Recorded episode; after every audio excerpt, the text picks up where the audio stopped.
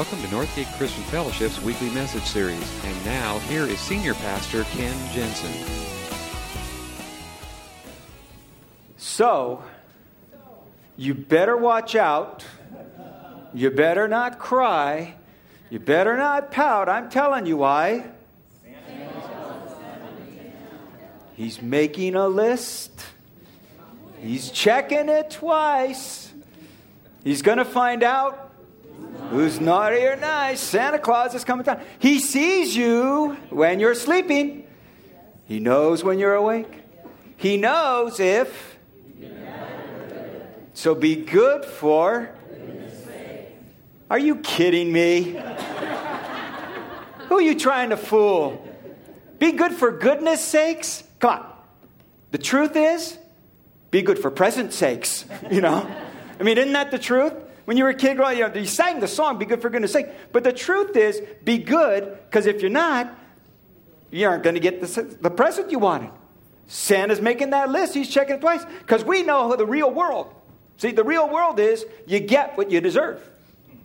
Right? That's how it works. That's how it works in just about every aspect of our life. In a student, you get the grade you deserve. You work hard, you study hard, you prepare for the exam, you get the grade you deserve. On your job, do a good job, you get the bonus, you get the raise. Don't do a good job, you get the boot.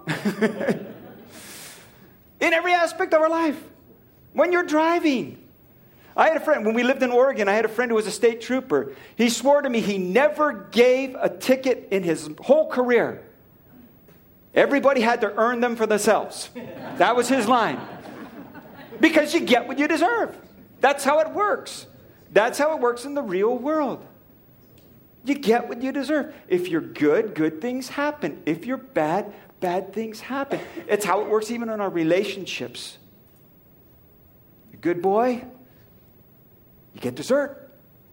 Bad boy, you get a spanking.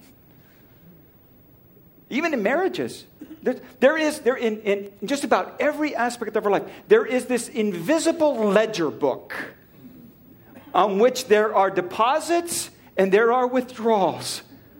And that works in every relationship, husbands and wives. In fact, when I do premarital counseling, I talk about this unseen ledger book because it's there. It's there. And as long as it balances out, everybody's happy in the relationship. The marriage is going good. But when the ledger book gets out of balance, not so good. There's tension there's turmoil. Right underneath the surface, there's this thing. And, and you, husbands and wives, you know this because you've been through this so many times. What's wrong? Nothing. No, no, no. What really? What, what's wrong? Nothing. But you know darn well it's something. You can't figure it out. But there is this tension because that's the ledger book. That's how it works. That's how life works. You get what you deserve. And that's how we live our life until you get to the Christmas story. And you get to the Christmas story, and everything changes. It was announced to shepherds. If you want to follow along, Luke chapter 2. I'm going to begin reading in verse 8. It says, There were shepherds living out in the fields nearby, keeping watch over their flocks at night an angel of the Lord appeared to them, and the glory of the Lord, Lord shone around them. Try saying that five times fast. And they were terrified. But the angel said to them, Do not be afraid. I bring you good news of a great joy that will be for all the people. Today, in the town of David, a Savior has been born to you. He is the Messiah, the Lord. This will be a sign to you you will find a baby wrapped in cloths and lying in a manger. And suddenly, a great company of the heavenly hosts appeared with the angel, praising God and saying, Glory to God in the highest, and on earth peace to those on whom his favor rests. When the angels had left them and gone into heaven, the shepherds said to one another, Let us go to Bethlehem and see this thing that has happened, which the Lord has told us about. So they hurried off and found Mary and Joseph and the baby who was lying in the manger. And when they had seen him, they spread the word concerning what had been told them about this child. And all who heard it were amazed at what the shepherds said to them. It's Christmas. We have been talking about all I want for Christmas. And, and, and at the heart of it is that in Jesus Christ, God was providing for us and solving for us our deepest human needs. What goes deeper than anything else? And it's that need for hope. We talked about that in the first week, that God actually gives us hope and a future. And, and last week, that gift of belonging and love, just the way that we are. And this morning, what I want to talk about is what the angels announced peace. Because I think that's something that's deep, deep down inside. It's something that we long for a peaceful existence, right relationship. Because, see, that's really at the heart of it. When, when, when my relationships are all working out, everything is at peace. But when that ledger book is off, there is no peace. There is no peace. And when it comes to God, we often approach our relationship with God much the way we approach everything else in life. There's some part of the deal that I've got to live up to. And as long as I live up to my end of the deal, I feel somewhat peaceful. Not entirely, but somewhat. And the announcement that the angels gave to the shepherds was everything has changed. Everything has changed. There is a whole new set of rules. And now, now there is peace for you. And that peace of Christmas means a couple of things. It means, first of all, that God has freed us from our fears. The angel of the Lord appeared to them, and the glory of the Lord shone around them, and they were terrified. Now, fear is a natural reaction. We talked about this a couple weeks ago. In fact, every time an angel shows up, that's the first thing they have to say is, don't be afraid, because everybody is terrified. Because they are they're scary creatures. They're, they're not that sweet little, you know, cherubic, eh, you know, ornament that you hang on the tree. They are powerful. They are incredible. They are otherworldly creatures. And, and, and it says they were terrified. In fact, actually, in the Greek, in the original language, um, the word is, is phobos, which is where we get our word phobia, fear. And it actually is repeated twice. They feared fear. They, they feared fear, okay? And, and in fact, in between the word used twice is the word mega. so literally, it could be translated they feared with a mega fear. they were terrified. That's a really good, good description of it. They were absolutely undone because that's what fear does. Fear can be debilitating. And especially when it's irrational, when you have no basis for it. I, actually did a, a there, you can find anything on the web. Did you know that? World Wide Web? There's actually a website called phobialist.com. Now, honestly, and there were over on that, I went through it, I counted them one at a time. Over 560 classified fears on phobialist.com. Some of them you know. Acrophobia, fear of heights.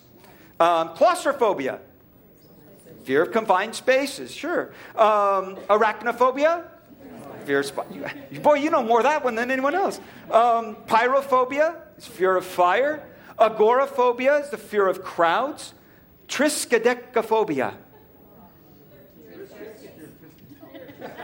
Fear of the number 13 or fear of Friday the 13th.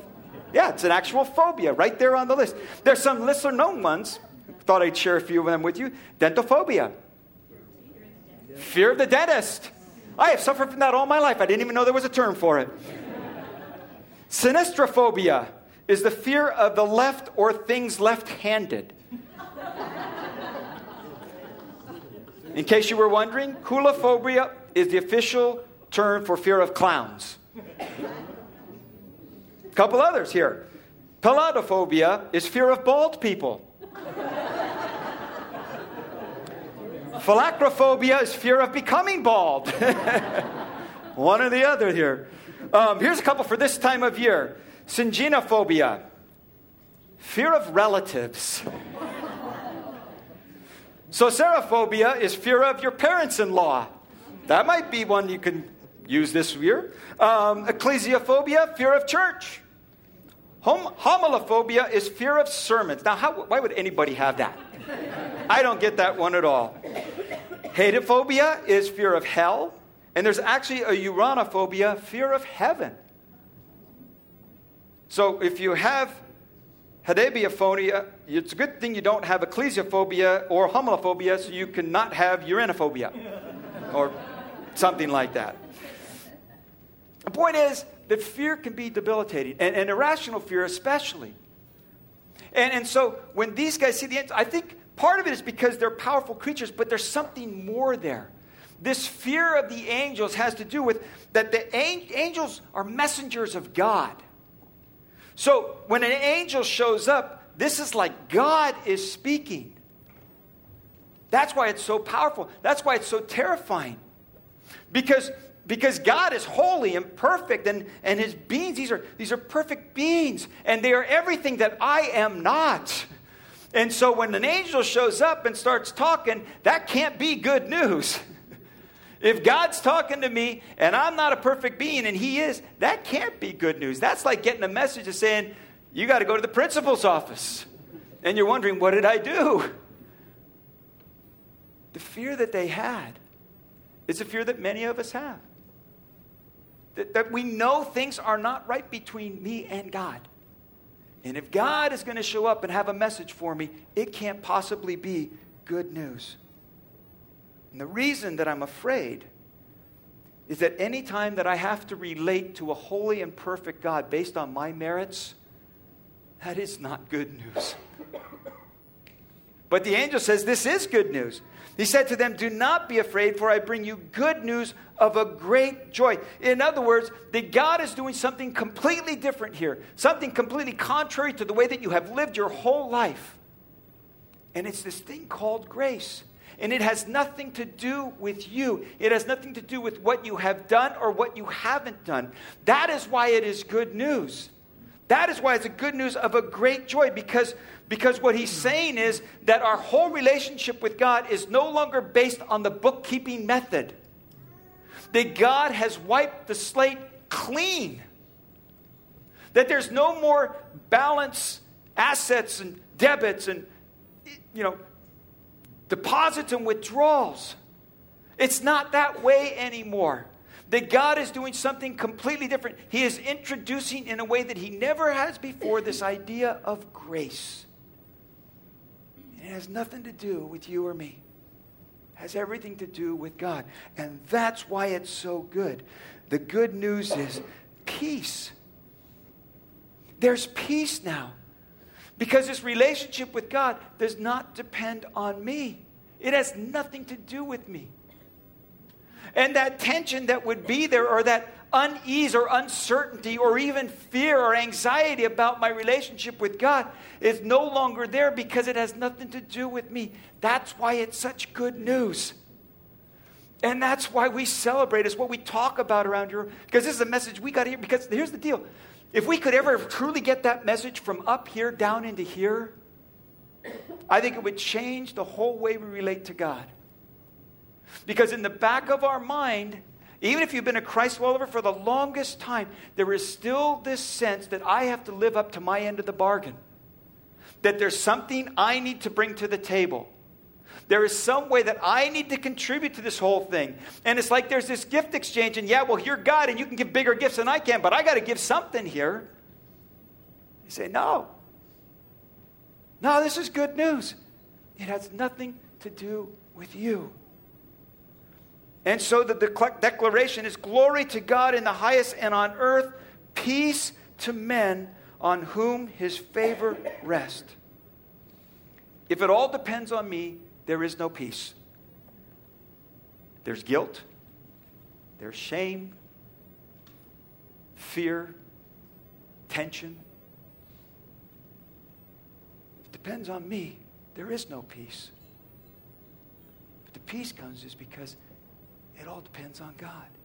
He has freed us from that fear. He has freed us from that fear, and He has rescued us from our sin. And this is the message. Today, in the town of David, a Savior has been born to you.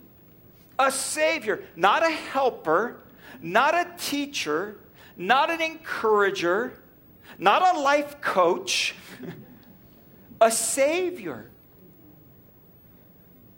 Now, that doesn't mean a whole lot to you if you don't think you are in need of saving. See, the announcement of a Savior means nothing to me if I don't think I need to be saved. And, and let's, let's face it, we don't like to hear the word sin. This whole idea of being saving and needing to be rescued. It's like, well, wait a minute, you know, I, I've got some good qualities. I, I've got something to offer here. No, no, no. What you need is rescue. That's what the word Savior means a rescuer, someone to rescue us from our sin. And the way that we approach our sin, eh, because we know we're not perfect. And so our, generally our, our excuse is, well, yeah, I know I'm not perfect, and I, and I don't like the word sin, so I use words like mistakes or, or shortcomings or errors in judgment. And we try to minimize our sin. One of my favorite all time books, and I bought it because of the title, because the title is like my, I wish I had thought of a book and named it this title. The title of the book is Yes, Lord, I Have Sinned, but I have several excellent excuses. and, and that's pretty much how we approach God. And that's why there's no peace, because we know our excuses don't hold water. And what we need is not a helper and not a life coach and not an encourager. What we need is a rescuer. Because what's happened is that our sins have separated us from God.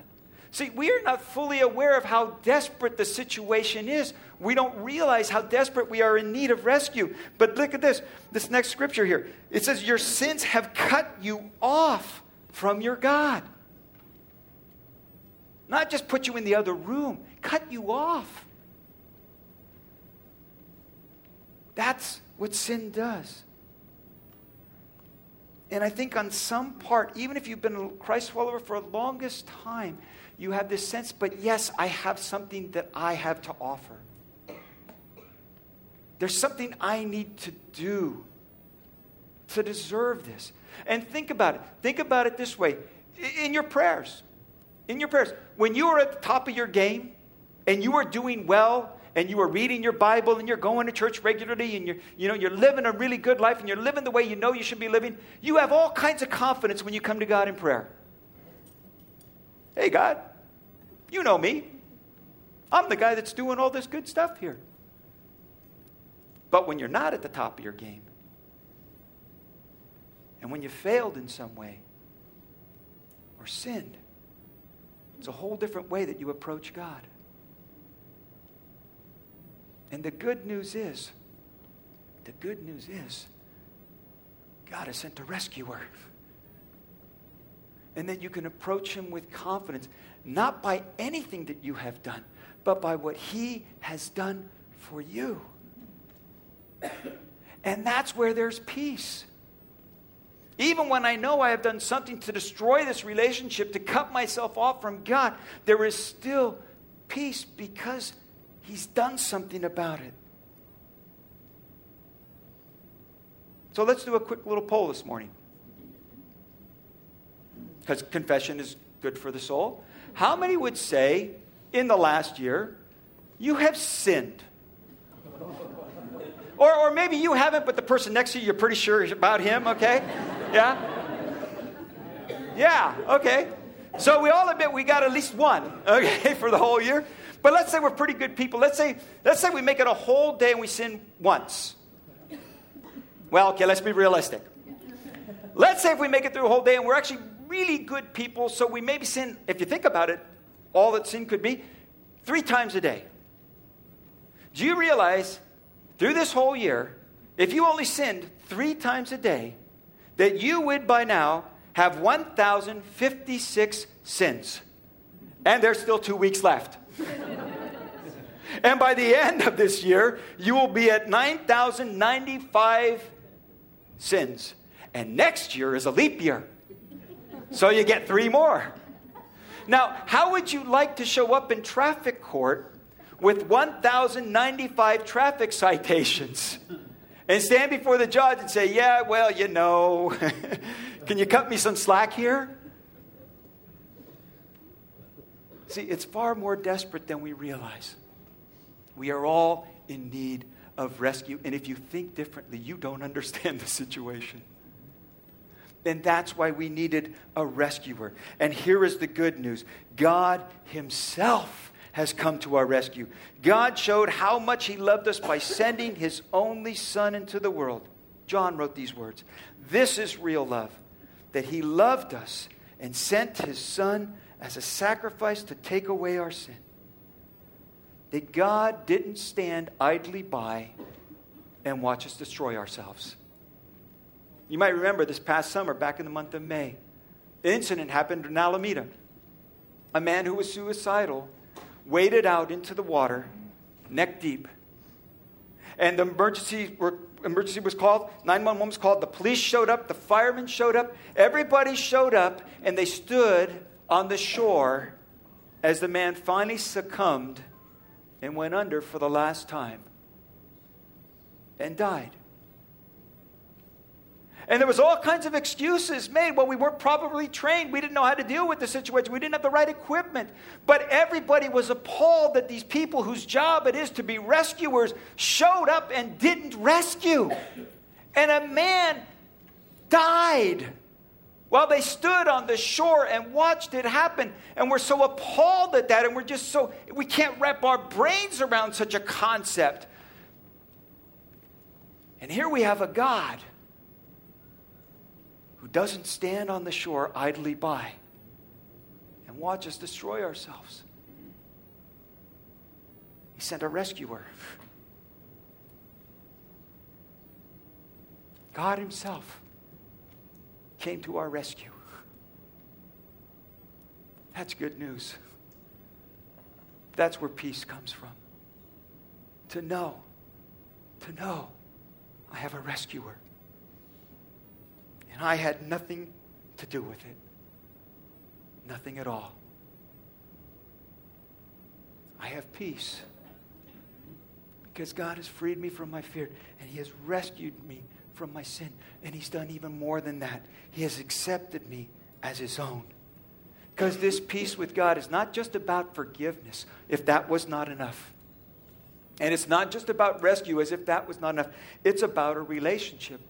That God has actually invited me into this relationship with Him. And it's not just forgiveness, it's acceptance, it's embracing. He says, I bring you good news of great joy that will be for all the people. All the people. This isn't just for good people. This isn't just for righteous people. This isn't for smart people or rich people or decent people. This is for all the people. That God loved us so much that He not only came to our rescue, but He brought us into His embrace. God has done this not for a select few has made this available to everyone. And if you look at the ministry of Jesus and you look at the people that he hung out with, he lived that out. The people that hung out with him and the people that he hung out with were not the people that most good, decent, ordinary, righteous people would hang out with. I love the way Andy Stanley puts it. He says, Jesus liked the people that were nothing like him and people who were nothing like him liked him. That God likes you. Not only does he love you, he likes you. he likes you. And that's a whole different thing. Because you can love somebody without liking them a whole lot. But the message that the angels gave on that first Christmas is God not only forgives you, not only frees you from your fear, but He loves you and He likes you. And this is good news for all people. And it began with His birth. That this message was given to a very unlikely group of people in normal settings. This message, this angel choir, this bright shining light comes to shepherds, ordinary, everyday people. Now, shepherds, we said this last night, they were not at the top of any part of the social structure. They were not at the top of the economic ladder. They were not at the top of the social ladder. They were not at the top of the religious ladder or the cultural ladder. They were like near the bottom. They were just like the Scubinis. the nobodies. And it's the nobodies that this angel choir shows up and makes this announcement to. And then, and then they give them this sign because this is a message that's just too good to be true. And they give them the sign, and this is an incredible. Listen, what the sign is. This will be the sign to you. You will find a baby wrapped in cloth, lying in a manger. That's not much of a sign, uh, you know, especially compared to an angel choir and a bright shiny light and this huge declaration, angels singing and all that stuff. I mean, now that's a sign. A baby in a feeding trough wrapped with cloth. What kind of sign is that? See, a manger, a feeding trough, that's not where a baby belongs. It's certainly not where a Savior belongs. But for the shepherds, they'd feel right at home. Because, see, God meets us right where we're at. He did it with shepherds. He couldn't have made this message more approachable and more available than that sign of a feeding trough for animals to people who made a living taking care of animals. Because that's the way that God comes to us. That's what the Christmas message is about. God comes to us in our neighborhood right where we are. And He takes us as is, without our goodness and in spite of our badness. And He loves us and He likes us. Peace on earth toward men on whom His favor rests. His favor rests on you you have found favor in him. It's the perfect sign for shepherds. It's the perfect sign for us that God brings his presence right to our lives. And it says that the shepherds returned glorifying and praising God for all the things that they had heard and seen, which were just like they had been told. See, they had been told about something, but they would never have known it was true unless they had gone and seen it for themselves. And this morning I've told you about a great message, but you will never know if it's true unless you see it for yourself. And the great news of Christmas, this good news that the angels sang about is you can. You can. It's available to everyone. It is good news for all the people. And that, that's good news you bow your heads with me? Thank you for listening to this week's message. We trust that you'll join us again soon for another uplifting message from Northgate Christian Fellowship, located in Benicia, California.